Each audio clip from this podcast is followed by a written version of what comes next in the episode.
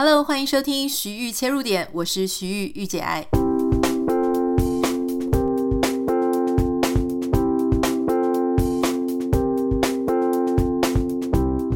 Hello，欢迎收听今天的节目。今天想要跟大家分享一些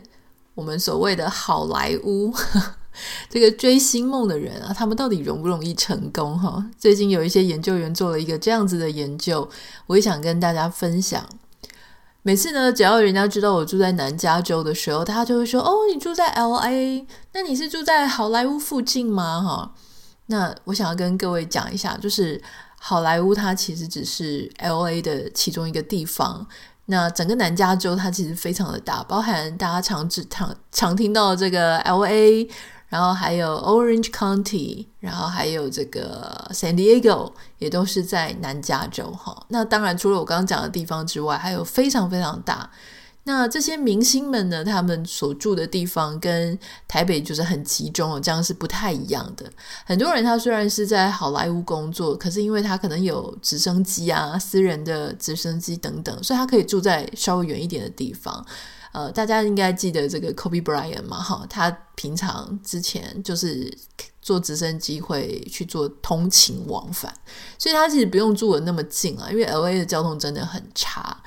那 LA 我觉得它跟一些其他的大城市不太一样的地方是，它其他城市呢，你会觉得很很安全，也不能这样讲，就是很现代，然后。你很想要去那边逛街，可是 LA 比较不是这个样子，就是我觉得 LA 的治安呐、啊，或是游民啊，然后街道的这个很多很旧的这种 building 哈，这这个建筑是蛮多的，所以如果你想象的 LA 等于 Hollywood 呢，那其实是不太是啦哈。不过，因为我之前也有陪朋友一起去啊，这个 West Hollywood 那边，就是很多有钱人聚集的地方，看那些豪宅。那确实，那些豪宅真的是非常的漂亮哈。那很多的名人啊、球星啊、有钱的人啊，包含像一些什么电商、网络电商新贵，就会住在那一区。所以，确实有钱的人，他们还是会呃比较有一些倾向，他们会去想要住的区域。今天想要跟大家分享的是，我前一阵子啊，在新闻当中有看到呃这个新闻哈，就是讲说有两个从底特律的来的年轻人哈，当然就跟无数无数的年轻人一样，想要去好莱坞追星梦哈。那大家要知道，就是说其实不是只是我讲的这两个年轻人啊，实在是有太多呃，自从这个好莱坞的。电影产业啊，这个蓬勃发展，从一九二零年代以后嘛，这个几十年来，好，甚至是将近一百年来，好莱坞就是全世界，你对演艺圈、娱乐圈、电影圈有梦想的人，你就会想要去好莱坞试试看。所以你会看到无数的电影啊、电视剧啊，上面有非常多相关的描写，而且常常只要你住在 LA，你一定会认识几个朋友，他说他是演员。好，可是事实上呢，他可能也没有真的演过什么了不起的戏，可是他会自诩为演员。可他平常真正的工作可能是在咖啡厅啊，端盘子啊，或是做一些别的事情。好，正职真的让他有收入的，并不是演员工作。可是他们都希望有一天试镜成功，或是有一天被制作人发掘，好，他们就可以搭上一个角色，甚至就是演更多的戏。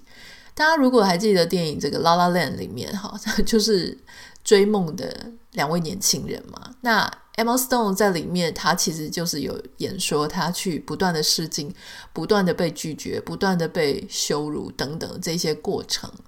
那像这个《生活大爆炸》啊，《The Big Bang Theory》。那里面你还记得那个 Penny？Penny 她也是一直不断的在试镜，然后试镜又试镜，然后演一些奇怪的角色啊，例如什么星星啊，或是一些看不到脸的哈。那这些年轻人，他们可能用了他们最黄金的岁月，十几二十岁哈，就到了这个地方。那事实上，我以前有一个英文老师，他跟我讲说，他在年轻的时候，他现在已经不住在 LA 了，可是他曾经。来 LA 住过两三年吧。当时他不是想要当演员，他是想要当编剧啊，因为他很喜欢写故事啊，写小说，他喜欢写作，所以他也希望能够到 LA 这边来看看有没有机会可以上个编剧班啊，然后写一些作品啊，被人家发掘等等。所以你就可以想象说，这个真的是非常非常多人追梦的地方啊。那那个新闻上面就提到说，底特律来了两位年轻人。那这两位年轻人呢，一个二十岁，一个二十四岁啊，男生二十，女生二十四，啊，其实都还是很年轻嘛。那这个男生他就觉得他是有音乐的才华的，所以他很希望能够呃来 LA 发展，就是 Hollywood 发展。那当时他在底特律的时候呢，他就在网络上认识了几个朋友，其中有一位就跟他讲说，他是呃在 Hollywood 这边很吃得开 的一个音乐制作人。然后呢，当然就是各式花式吹捧这个男生哦，就跟他讲说：“你一定要来这里，如果你要好好发展，你有发展，你就是要来这里。”所以这两个年轻人其实也没什么钱啊，哈，夯不啷当，他们手上呢就准备了两个人加起来八百块美金，好，就是买完机票单程机票之后只剩八百块美金，八百块美金是台币大概两万四左右。他们就留在 LA 生活哈。那原本那个制作人跟他讲说：“你来这边吃喝啊，我会罩你。”结果没有想到，他们飞到 LAX 洛杉矶的机场之后呢，根本就联络不上这个制作人。哈，这个制作人有接他电话，就跟他说：“啊啊，你们已经到了啊，我接下来会这个出城，就是我会去别的地方，会很长一段时间，你们大概找不到我这样子。”然后就再也不接电话了耶。所以整个就是被糊弄了哈，那这两个立刻就陷入生活陷入困境嘛，他们就没什么地方住。后来他们就一直查他们自己的认识的网路，哎，发现说啊，还有一个，还有一个也说在这边，然后在 Hollywood 做制作人，也不太知道是制作什么的，可能是一些独立影片等等的。那个制作人说：“好啊，你可以来住我家，我刚好有一间空房哈，就。”带他们去，就是给他们地址，然后跟他们讲怎么进门，就在一个算是豪宅的地方哦。他说这个豪宅的这个外观看起来超级气派的哈，就是很大很大的门面。然后进去之后呢，有非常多的房间，居然没有人住。他们两个就很开心，想说哇，捡到宝了，所以他们两个就住在那里。诶，没有想到才住个几天。就有人上门了哈，就是那个房东就上门了。房东就说，就意思就是说，那个借他们住的那个制作人，他其实已经欠房租欠很久了。那这两个人呢，你到底是要帮他付钱吗？还是你是怎么样？如果你没有帮他付钱的话，你就要赶快走。所以瞬间呢，这两个就傻眼嘛哈，他们本来还以为说有大房子住，捡到便宜了，捡到宝了。结果没有想到，居然又是落空一场，而且他们身上剩下五十块美金，一千五百块台币，所以立刻就变成了 homeless，就变游民啊。那这个真的是很血淋淋的一个写照，就是很多很多的年轻人到了好莱坞之后呢，他可能是没有 plan 的哈，呃，就是他是不知道到底该怎么办。那也许有一些人他没有那么惨，他是。啊，有在其他咖啡店打工，哈，一边打工，然后一边去面试，因为他们就不能找一个太稳定的工作，因为这种面试的机会啊，常常说来就来。啊，这些演员或是这一些，他们要怎么样去找到一些临时演员的工作呢？呃，他们通常就是临时演员的工作，有时候就这样就跳出来。比方说，他会跟你讲说啊，我们现在缺一个演警察的，好，礼拜五要拍。好，那请你过来面试这样子，那一次可能领个，比方说五百块美金，一万五台币哈，那一次性的就支付你，但是你就是那一天就要过来，所以他们的工作都必须要是那种很好调班的，或是说他觉得这个工作呢是有非常大的弹性，可以让他去试镜，因为他们最终不是要去端盘子嘛，他们最终是希望能够当演员哈，所以。这是一个背景的状况啊，就是真的很多人来这里追梦。可是好莱坞里面到底有多少人？多少人他是可以靠着演员当演员，男演员或女演员，靠着这样子演戏活下来的呢？那又有多少人他们会离开？他们整个一个工作的呃这个文化或者他们的这个工作的现象到底是怎么样呢？我觉得很有趣哈。现在就是因为大数据啊，很多很多资料你可以透过网络上，然后找到更多更多的细节。那就有几位研究员哈，他们是数学家，他看他们的背景哦，是做这个 data 数据分析的哈，他们就发现，我觉得他们的这个研究也很有趣啊。他们是他们的 data 是 IMDB 上。他们去分析，因为 IMDB 上面不是有很多的那个呃各国，它现在已经不只是美国了哈，就是世界各国的电影、电视剧上面，然后他们就去捞这些资料，这些资料居然可以回溯到一八八八年，好，所以他们就这样捞，从一八八八年到二零一六年的所有的这些啊、所有的文本嘛，就是包含电影啊、电视剧啊这一些影视作品里面。然后他们就去分析那一些演员啊，幕后的演员哈，或是幕后的工作人员等等的，就是把他们所有的人有被 credit，就是有被列在这个工作人员表单上面，然后他们就拿来做分析。那这里面总共有多少人呢？光是演员，男演员就有一百五十一万人。女演员呢，有八十九万人啊。我说的不是主角而已哦，就是你只要曾经有被列上去啊，不管你是主角、配角，呃，第三不知道是 C 位啊，还是 就是可能也不是很重要的小角色，但是你有被列在演员表上的，他通通都放进去。所以你看那个资料库是多么多么的庞大哈。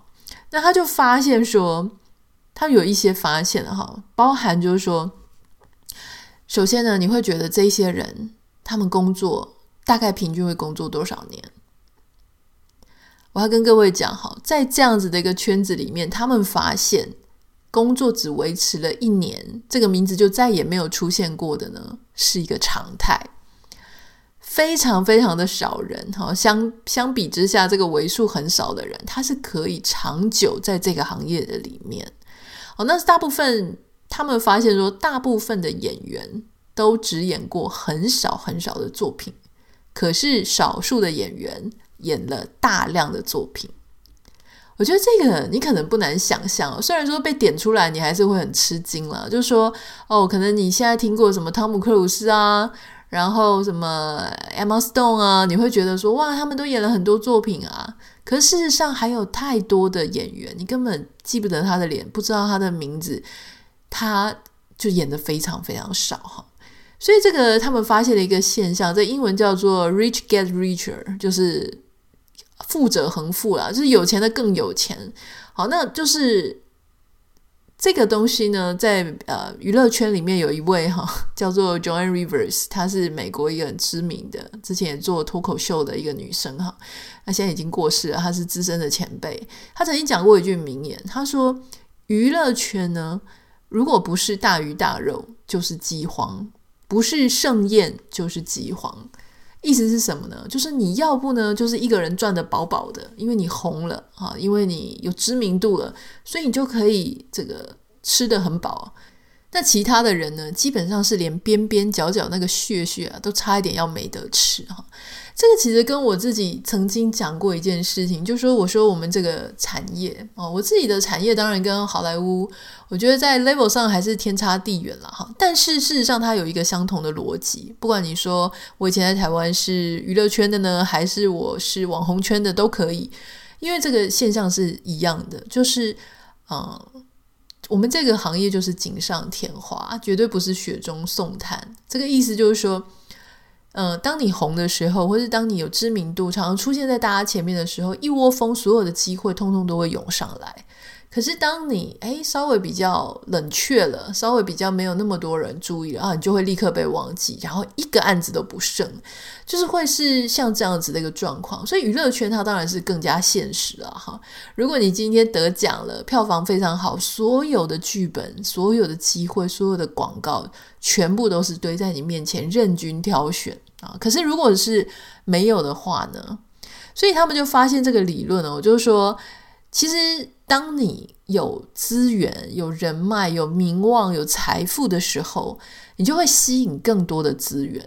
以至于让这一些人呢，哈，他们就会更加的容易成功。这个其实也有一个这个专专有名词了哈，叫做 Matthew Effect，就是马太效应。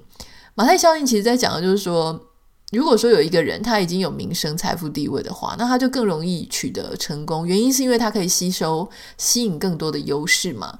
那你现在也可以看啊，就像台湾有很多的爸爸妈妈，如果是名人哈，或是不管是娱乐圈的啦，或是在这个社会上很有名望、有地位、有知名度的，他们的第二代是不是很容易就会有各种好机会？不管是他们的第二代就可以很轻易的跟名人合作，或者很轻易的呢被媒体注意，很轻易的就跃上了版面，可能比他的父母当时要被注意到更加的容易。所以现在的父母就是不只是要为了儿女的金钱跟物质打拼哦，还要为了这个儿女接下来更好翻身而打拼哈。因为这是一个啊马太效应，它就是一个社会上的一个现象嘛。那当然，这研究员他们也发现哈，就是说这个这些演员或这一些人哈，他们在。不管是演员这个工作，或是幕后的工作，因为有一些人他们演一演就跑去写剧本，或是跑去做执行制作啦，或是去做其他哈各种不同的工作。他们发现呢，在你踏入所谓的这个圈子，好莱坞的这个圈子里面，头几年，大概前三到五年，会是你最多工作的时候了哦。所谓最多的工作呢，平均起来一年也是大概两到三个工作。啊，就说你可能可以尝试不同的任务，或是相同的任务，两个案子或三个案子。但是当你错过了这个前五年之后，你很可能最后接下来慢慢的每一年都只剩下平均一个工作，而且甚至很有可能好几年没有半个工作。这个是他们计算出来的一个结果哈。所以你说这行饭好不好捧啊？我觉得这个梦真的是非常非常非常难以达成。可是你看哦，当你成功变成百分之二啊，他们发现只有百分之二的人可以真正的靠当演员或是当这个男演员、女演员来维持他的生计。其他百分之九十的人啊，这些名单上这些百分之九十的人，他们都是处在没有工作的状态。没有这个娱乐圈工作的状态，他们可能去做别的事情了，哦，但是在百分之九十的里面，他们都没有再跟这个圈子有任何的联系跟瓜葛，就是他们没有这个会被 credit 的这个工作了，所以。这个百分之二是真的很难追寻的了哈，但是追寻呢，你看他讲说，少数的演员能够演大量的作品，因为他可以得到巨大的成功、巨大的镁光灯、巨大的知名度，所以还是吸引很多的人哈前仆后继的要去。那你就会发现说，他们也用数学来告诉你说，当你红的时候啊，有一个叫做 hot streaks，就是一连就会一直大满贯。呃，什么意思呢？就是当你开始啊有一部作品的时候，诶，很容易就会有第二部、第三部、第四部、第五部。就是说，如果你那个作品表现不错，它就会一连串的这个机会就会一直来，一直来。所以换句话说呢，一个演员他的呃作品的表现，并不是平均落在，比方说他如果入行二十年，并不是两年一部、两年一部、两年一部这样子的一种频率，而是他很可能是入行的，也许第三年。到第十年，好满满的接了一大堆，可是前两年跟后面的那几年却是空掉的。这个是这个 hot streak，就是它是一连串的，哦，就是会很密集的。热潮的时候呢，hot season 的时候，旺季的时候，它就会一直接一直接。哦，那就很符合我们刚刚讲的，就跟你讲说，其实很多行业它是这种锦上添花型的哈，不是雪中送炭。所以我觉得这很有趣啦，就是说，真的有研究者呢，他去告诉你说，这个好莱坞的拉拉链的梦是有多难追啊。在这里呢，节目最后我想要跟大家分享哈，就是说，我知道我们现在有很多人，也许他还在考虑自己的工作跟职涯，那也许已经到他下一代了，也许我们有一些听众是长辈嘛哈，他们有下一代，可能正在大学毕业啊什么的。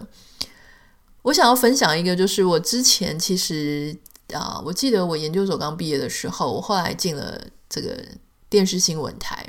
在电视新闻台里面，我就很幸运的，然后就在试镜之后呢，就被预立为这个储备的气象主播。那那时候其实我也是有一点挣扎，因为气象主播它确实就是一个迈向专职主播的路。那主播听起来是很好听嘛，对不对？就是我也是我妈妈的梦想啊。那我小时候也是一直很想当记者，可是我记得我当时就蛮惶恐的，因为我其实一直都是一个，我觉得我是一个蛮客观在看我自己当下的能力的人啊，哈，就是说我不是那种过分乐观，也不是过分悲观的，那我也不会就说，呃。觉得说我自己比别人全部都厉害，或者我比别人差，就是我我还算是客观的会看待我自己的状态。当时因为我还没有很资深的这个新闻从业的经验，那其实我有看到跟我其他一起去试镜的人哈，很多他们在新闻上面都已经跑了非常多年。那当时没有选他们，却选了我。其实对我来说，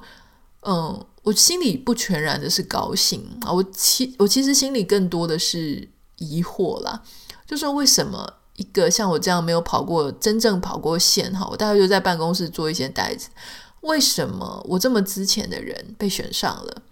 而其他的人他们跑了八年、十年，他们没有被选上？